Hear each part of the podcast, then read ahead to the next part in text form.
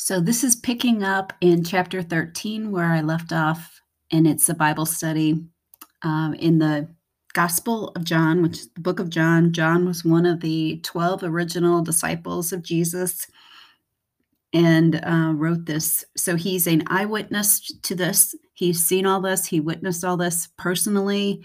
He knows what happened behind closed doors. So, Jesus predicts his betrayal he's talking to all of his disciples. They're having dinner together. And he said to them, I am not referring to all of you. I know those I have chosen, but this is to fulfill the passage of Scripture. He who shared my bread has turned against me. I am telling you now before it happens, so that when it does happen, you will believe that I am who I am. So Jesus is telling them that somebody there is going to betray him. There's a lot of um, information about Judas, who is the one that um, betrays Jesus. And um, as I've mentioned before, there's a, we make ourselves open to either being used for good or used for evil. And Judas is the example of that because he allowed himself by his own choice to be used by evil. And also, God uses evil for good because if Judas didn't have this role, all of this wouldn't have transpired. Somebody had to have this role to fulfill the outcome of Jesus dying on the cross and being resurrected. So this was all to glorify God and to reveal God to everyone who was there. But they needed somebody to go through this process. So there are people in this world who reject Jesus, who reject God, who will be used by evil to um, you know, God might use them actually to do something good. Um, there's several instances in the Bible about that.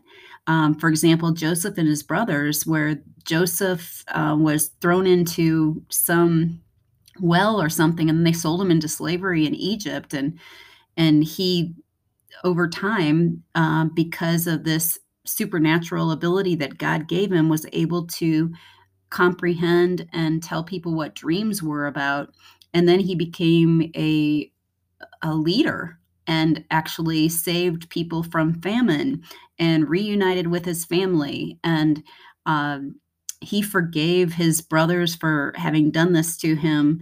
But again his brothers were acting in evil but then god turned it around and made something remarkable in joseph which there were super substantial accomplishments that he made um, back in the Old Testament. But that's just that's just one example. So even though evil is in the world, God often uses evil to fulfill his will or to go towards his will. So getting back to um, John, the book of John. Um, so I'm just going to read this to you. After Jesus had after he had said this, Jesus was troubled in spirit and testified, Very truly, I tell you, one of you is going to betray me. His disciples stared at one another at a loss to know which of them he meant. One of them, the disciple whom Jesus loved, was reclining next to him. Simon Peter motioned to this disciple and said, Ask him which one he means. Leaning back, Jesus, leaning back against Jesus, he asked, Lord, who is it? Jesus answered, It is the one whom I will give this piece of bread when I have dipped it in the dish. Then, dipping this piece of bread, he gave it to Judas, the son of Simon Iscariot. As soon as Judas took the bread, Satan entered into him. You ever wonder? I mean, this is very clear that that's not a fake world. That's part of the truth that that evilness is present. So, um, just a side note in this. Uh, so Jesus told him, What you are about to do, do quickly. But no one at the meal understood why Jesus said this to him. Since Judas had charge of the money, some thought Jesus was telling him to buy what was needed for the festival or to give something to the poor. As soon as Judas had taken the bread, he went out, and it was night. Kind of interesting that, you know, he would just go out in the night after having that conversation. Um, but Satan was in there, and there's something about darkness and night. And in eternity, it does tell us that there's not going to be any night, which is really interesting, and that Jesus will be the light. It's, I don't quite understand all of that, but um, it it'll it'll be interesting. But there's there's so much more to what we comprehend. Anyway, um, again, back to um, the rest of this. I think it's good to kind of read the next parts of it as well. When he was gone. So when Judas was gone, Jesus said, Now the Son of Man is glorified, and God is glorified in him. If God is glorified in him, God will glorify the Son in himself and will glorify him at once. My children, I will be with you only a little longer. You will look for me, and as I told the Jews, so I will tell you now, where I am going, you cannot come.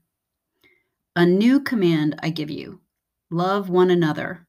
As I have loved you, so you must love one another. By this, everyone will know that you are my disciples if you love one another.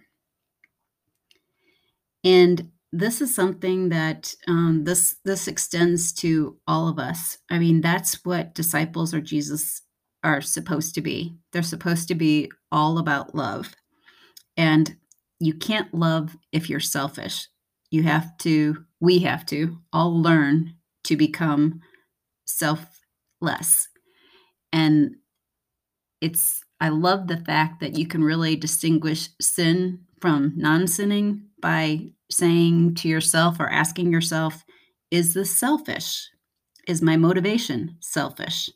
Then you can, if you answer yes, you can know it's sin. If you answer no, then it's not sin. It's sounds like such a simple question, but it's really true. Then, getting back to the story again, um, Simon Peter, uh, this is kind of interesting because he's one of Jesus' closest disciples, and uh, so he he more or less kind of says, you know, he emphasizes that. So I'll just read that to you. Simon Peter asked him, Lord, where are you going? Jesus replied, where I am going, you cannot follow me, but you will follow later. Peter asked, Lord, why can't I follow you now? I will lay down my life for you.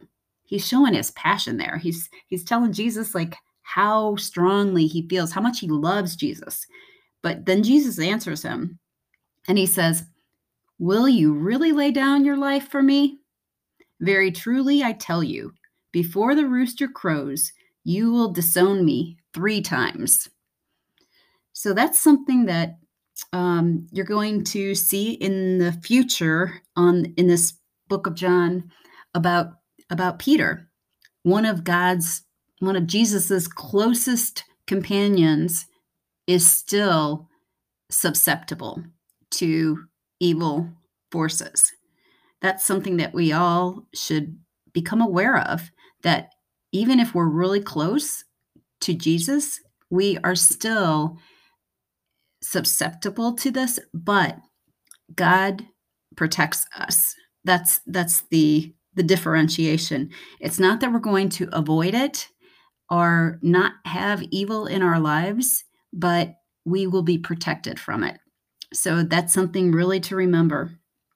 The next part of this, I would say, like the next chapters, there is so much in here about Jesus's love for us that it, I just, I don't know. I, that's why I wanted to do this podcast. Um, probably just need to read a lot of it because the words of Jesus can only be said um, that you'll understand it the most if I just read it to you.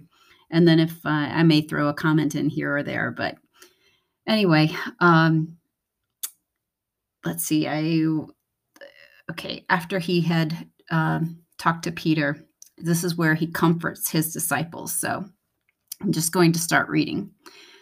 So he's Jesus is comforting his disciples. Do not let your hearts be troubled. You believe in God, believe also in me.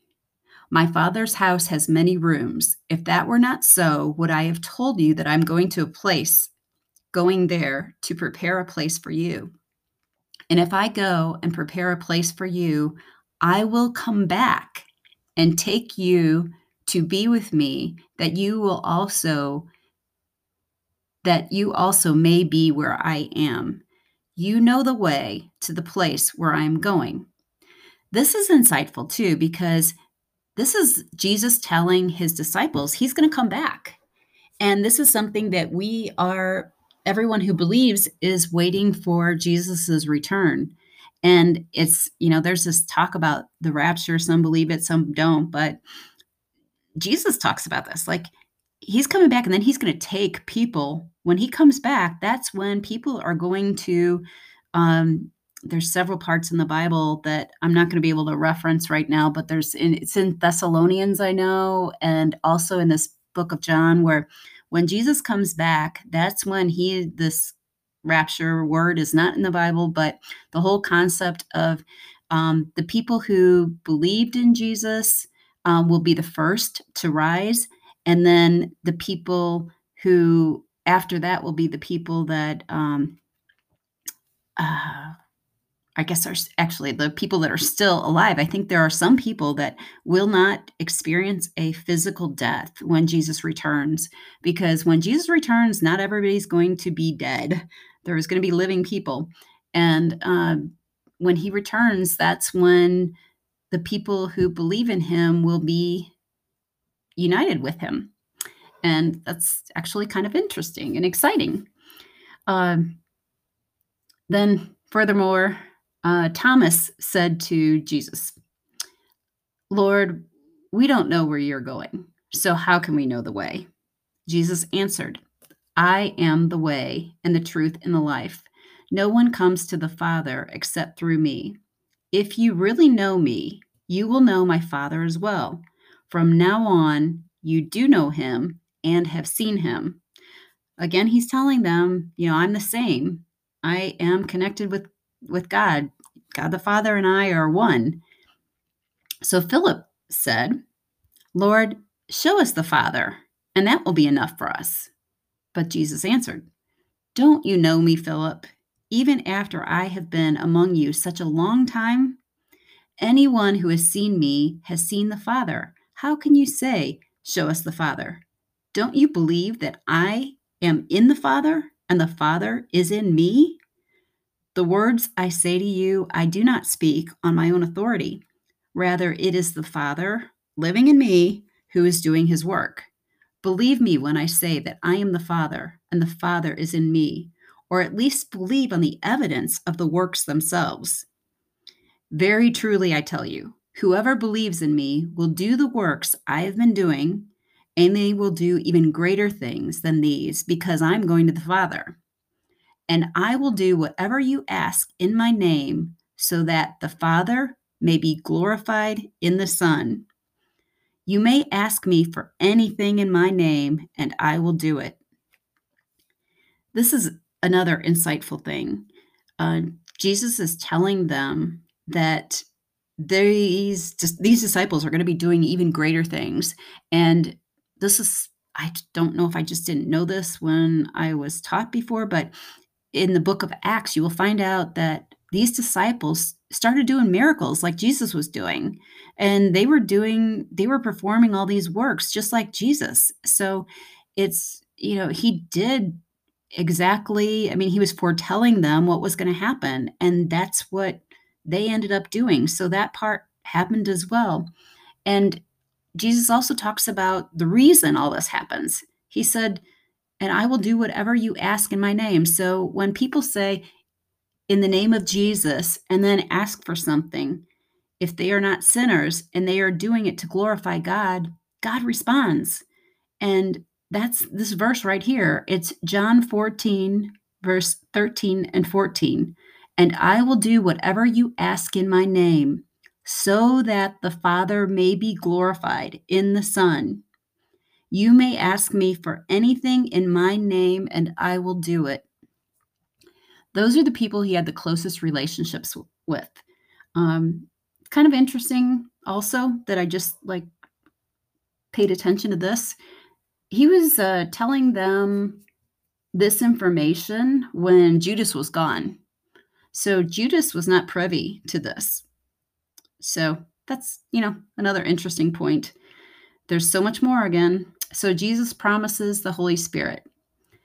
I just have to read it because there's just so much. If this is Jesus talking again, if you love me, keep my commands. I will ask the Father, and he will give you another advocate to help you and be with you forever the Spirit of truth. The world cannot accept him because it neither sees him or knows him. But you know him, for he lives with you and will be in you. I will not leave you as orphans. I will come to you. Before long, the world will not see me anymore, but you will see me. Because I live, you will also live. On that day, you will realize that I am in my Father, and you are in me, and I am in you. Whoever has my commands and keeps them is the one who loves me. The one who loves me will be loved by my Father, and I too will love them and show myself to them. These are like great things for all of us to know that if we love Jesus, we are willingly obeying his commands. It's not about having this burden of all these rules. It's because we're seeing how loving Jesus was and what he did for all of us that we want to be obedient to him, to show him that we love him. It's kind of the same thing with relationships that we have. I mean, in in comparison to a lesser degree, but um, when you really, really care about somebody, you're not going to do something that would be disobedient to them, um, that would not be good for them. You're going to have their their needs in mind. You are going to, um, you know, uh, I don't know. I guess be loyal to them, and um, that's the same thing that Jesus is really saying. You know, whoever's loyal to me and keeps my commands, they're they're showing me they love me, and um, and he's you know he's giving back to those people as well. And then um, I guess then Judas, not Judas Iscariot, said, so there's another Judas that's there, but Lord, why do you intend to show yourself to us and not to the world? Jesus replied, Anyone who loves me will obey my teaching. Again, he says this to everybody. It's about obedience. Like if you do love Jesus, you're going to obey him. Then continuing back to what Jesus said my Father will love them, and we will come to them and make our home with them. Anyone who does not love me will not obey my teaching. These words you hear are not my own, they belong to the Father who sent me. All this I have spoken while still with you. But the Advocate, the Holy Spirit, whom the Father will send in my name, will teach you all things and will remind you of everything I have said to you. Peace I leave you, my peace I give you. I do not give to you as the world gives. Do not let your hearts be troubled, and do not be afraid. You heard me say, I am going away, and I am coming back to you. If you loved me, you would be glad that I am going to the Father, for the Father is greater than I. I have told you now before it happens, so that when it does happen, you will believe. I will not say much more to you, for the prince of the world of this world is coming. The prince of this world, that is Satan, okay? And he was evidently, Jesus knew he was coming, but he tells them, He has no hold over me.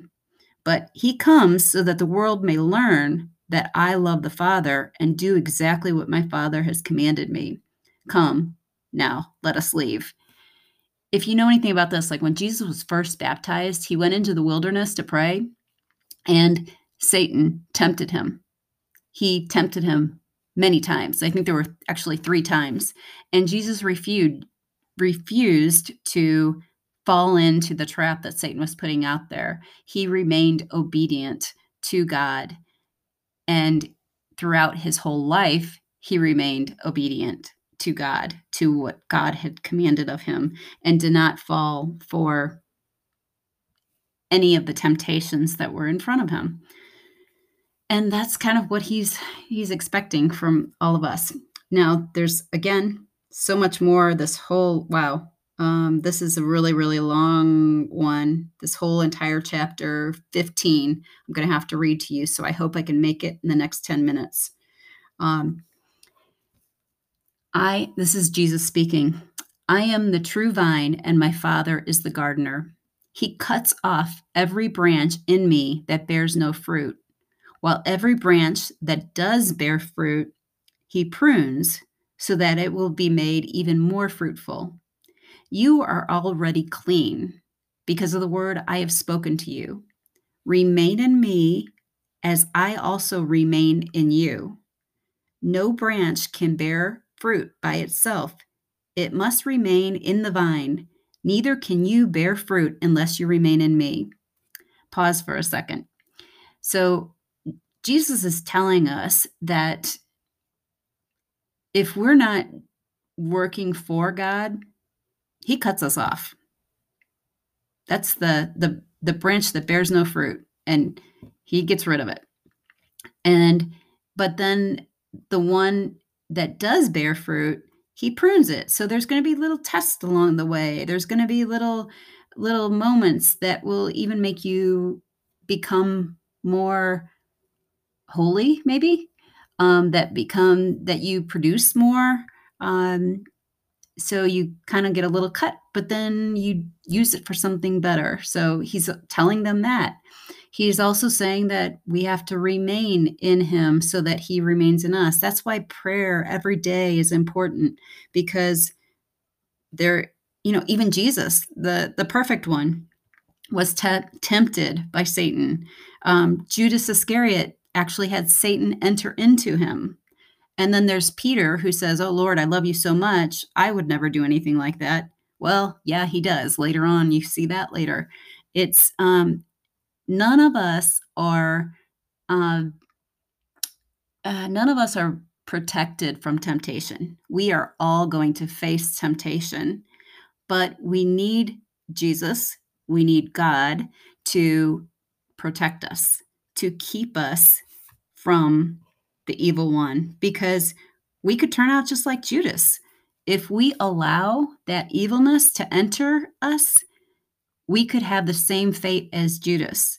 And later on in the Bible, it tells us that, you know, Judas actually became distraught over what he did because he did betray Jesus. He did it for money. And and then all of a sudden the guilt came on him. And whatever evil was in him, which they said was Satan, the Bible says was Satan, he had allowed that in him. But then, just like everything, that people who turn themselves over to evil or start doing evil things, there's a point in their life where it's deception. And that's what jesus keeps warning is that you know you think you're going down this path and you're getting you know some treasure just like judas had those coins some treasure you're you're seeking you're thinking you're going to get it but it's all deception and it doesn't lead to what you think it leads to.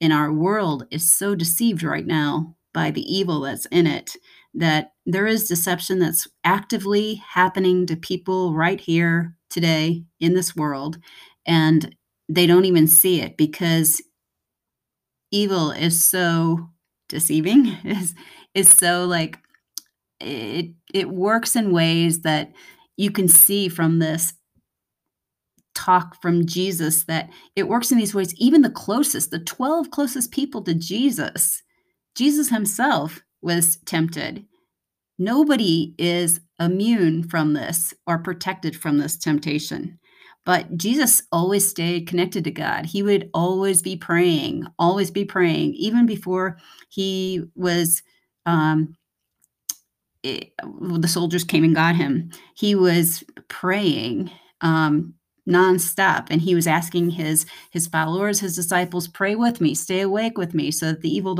one doesn't come to get you and to take over all this. And they weren't even like fulfilling that. I mean, this is in Jesus's like worst time or worst uh, position of need to have support or want to have support where you'd want your friends to support you. And they were failing him. They were falling asleep. They weren't staying awake. They weren't praying. And prayer does prayer does matter it's really important it's really important to stay connected to god because when you don't pray you open yourself up to temptation and you open yourself up to evil and there's a certain point when you get far enough away. Um, there's something that was really scary in the Bible that I read um, about evil. If evil comes in and occupies space in your life, and then you get rid of it, but you don't stay connected to God, it says in the Bible that that evil will be, you know, going out searching for another place or another person to go to. And if they don't find that, they'll come back to that person who cleaned themselves up and they'll bring seven more. They're going to make your life even worse. So if you get on the path to connect with God, but you don't stay connected with God, you are really in a very scary position. Now, if you call out to God, God does save those who truly have the intention in their heart that they really want to be with God. But boy, you're going to have one heck of a time, that's for sure, from what the Bible says. I mean, that's that's really scary to think that you could have a little bit of evil in your life and you get rid of it. But then if you don't stay connected to God, the possibility of having seven times that come back into your life is out there. So that should be something that we all keep in mind um, for the future. And I think I'm going to pause right now and have to pick this up because this is another 30 minute, and I'm still on chapter 13 or chapter 15, actually. So um, we're getting there, but I will continue again getting to know Jesus in the next podcast.